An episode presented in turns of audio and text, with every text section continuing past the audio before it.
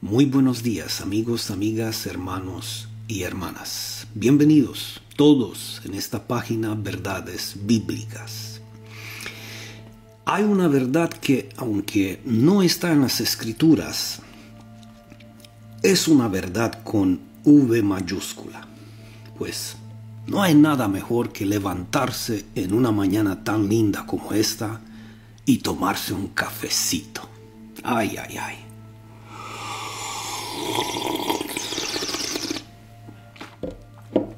Mm.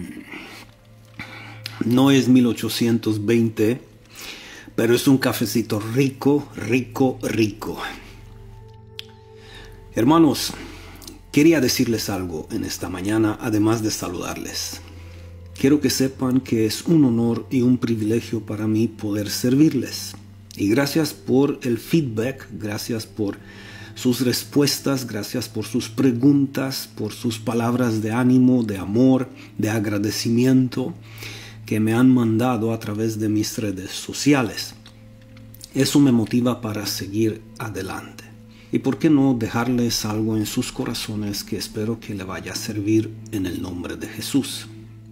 Pero antes cualquier otra cosa, déjame recordarles que la razón principal y primordial de hacer estos mensajes en esta página es por amor a ustedes. Sí, por amor a ustedes. Yo no sé cuál es su situación. No sé qué opinas acerca de la palabra de Dios. No sé cómo has visto el Evangelio, las buenas nuevas, o cómo te han predicado, o cómo te han enseñado acerca de la verdad. Pero siento que tengo una responsabilidad de decirles lo que yo considero después de 21 años de estar en estos caminos, qué es lo que yo considero que es la verdad, las buenas nuevas y el Evangelio verdadero, sin el cual cualquier otra cosa que vayamos a creer, vamos a creer en vano y no nos va a servir para nada. Así que presta mucha atención.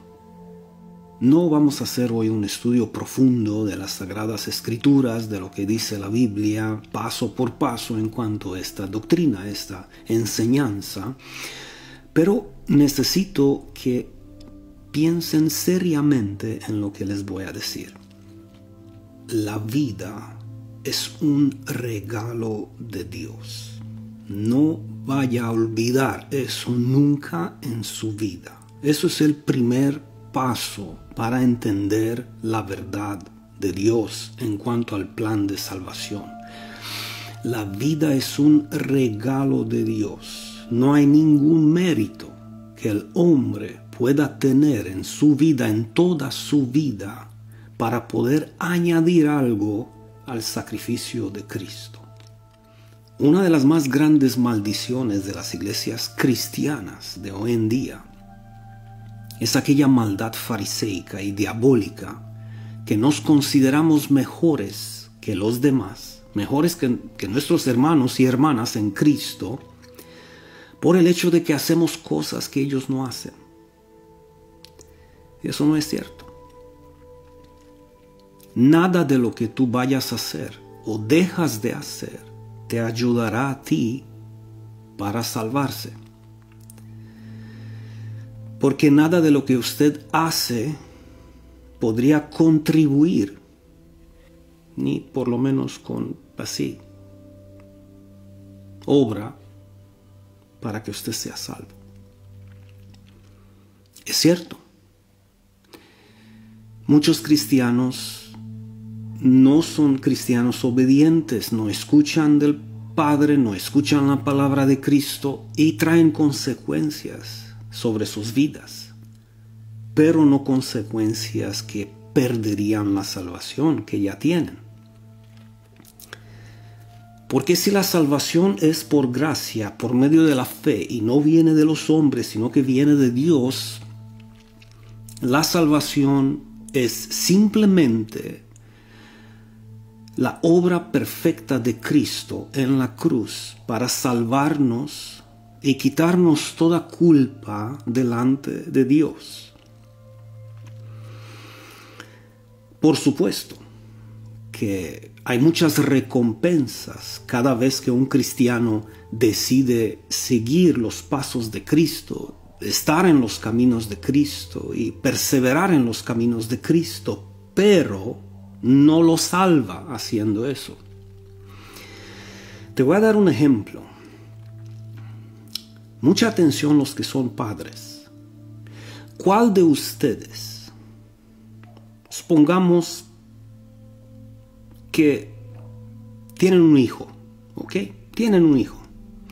Y este hijo es un rebelde, como fue el hijo pródigo. Se va de la casa, hace tonteras, pierde un montón de bendiciones, recompensas y otras cosas que usted estaría dispuesto, dispuesta a regalarle, ¿verdad? Pero pierde el hecho de ser su hijo. Vaya pensando en eso. Cuando el hijo se fue de la casa, se fue de la casa siendo hijo. Cuando tuvo consecuencias graves acerca de sus decisiones, siguió siendo el hijo del padre. Y cuando vino en la casa, aunque su pensamiento era que, bueno, que me vaya a mi padre a considerar como uno de sus trabajadores, ¿verdad? De sus siervos, seguía siendo su hijo, seguía siendo el hijo de aquel Padre amoroso. ¿Qué les quiero decir con eso antes de que vayamos a hacer aquel estudio que les prometí? Todo eso es como un fundamento, todo esto es como, como poner ladrillo sobre ladrillo para construir algo juntos antes de, de que vayamos a entrar en la materia necesitan que todo, necesito que todos ustedes piensan y mediten en esto antes de que vayamos a hacer aquel estudio. Si tú como padre, no importa lo que su hijo hace, no importa que es malo o bueno, no importa que está en los caminos del Señor o no, no importa si te escucha o no te escucha, sigue siendo su hijo. Una vez que es su hijo, seguirá siendo su hijo, aunque aunque será un hijo rebelde.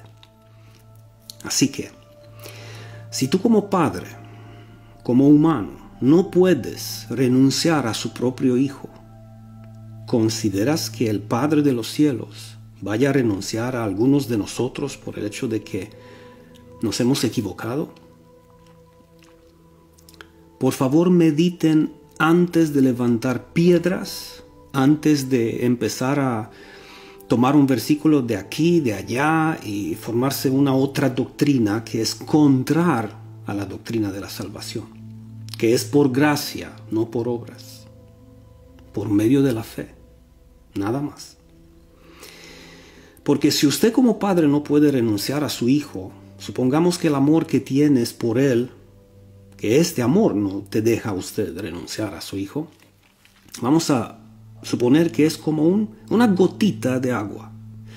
Bueno, el amor del Padre considera que es como el océano Pacífico. Así es la diferencia entre el amor suyo y el amor del Padre. Y con tanta facilidad, con tanta facilidad, caemos en esta obra eh, maldita del diablo que en el momento que uno de entre de nosotros, de uno de los hijos de Dios, bueno, se ha, se ha caído, por supuesto, se ha golpeado, automáticamente nosotros como jueces, ¿verdad? Fariseos, lo señalamos y llegamos a las conclusiones muy rápidas que se fue en el mundo, ya se perdió la salvación y ya no es salvo y tiene que volver. Bueno, Vamos a suponer que vuelve. Vuelve al Señor y gana otra vez la salvación. Bueno, se va en el mundo, la pierde otra vez.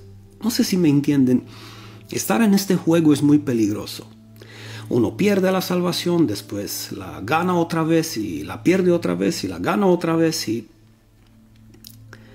lo verán cuando empezaremos el estudio, que es un estudio muy profundo. Es un estudio muy profundo y aunque muchos me dicen que eso es para los cristianos que están al inicio del camino, créame que esto es para ti, porque muchas veces tú, leyendo la Biblia, orando y perseverar en las obras del Señor y en los caminos del Señor, te has creído tal vez mejor que otros que no han hecho eso. Y se te ha olvidado que nada de lo que haces o dejas de hacer te convertirá en lo que eres. La fe en Cristo te convierte en un hijo de Dios y eres un hijo de Dios, no lo que haces. Porque puedes llegar a decidir ser un hijo de Dios que escucha del Padre y es obediente a la voz del Padre, o un hijo de Dios que es desobediente y rebelde. Por supuesto que tendrán consecuencias. A uno Dios lo recompensa con muchas bendiciones, a otro desafortunadamente puede, no sé, cómo disciplinarlo o retener las recompensas y la vida abundante que tendría para él. Pero los dos son hijos. Uno es sabio y otro, a no llamarlo tonto. Así que hermanos, no olviden esta verdad. No olviden esta verdad en esta preciosa mañana, porque es una verdad que le pueda ayudar, escúcheme, a ayudar a ayudar a otros. Dios le puede ayudar a usted para que abres tu corazón de ayudar a otros. Y con la esperanza de que vayan a meditar profundamente lo que hemos hablado hoy y no van a olvidar rápidamente estas verdades, me quiero despedir, pero no antes de dejarles en su corazón la verdad de Cristo.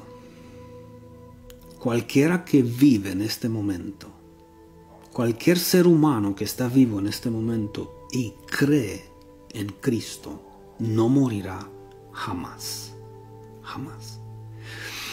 Esta es la promesa de Cristo, esa es la promesa de Dios. Esta no es una promesa de hombres, esta es una promesa de Dios. Bueno, me llega mi esposa con el desayunito, así que les dejo un abrazo y muchas bendiciones. Bye.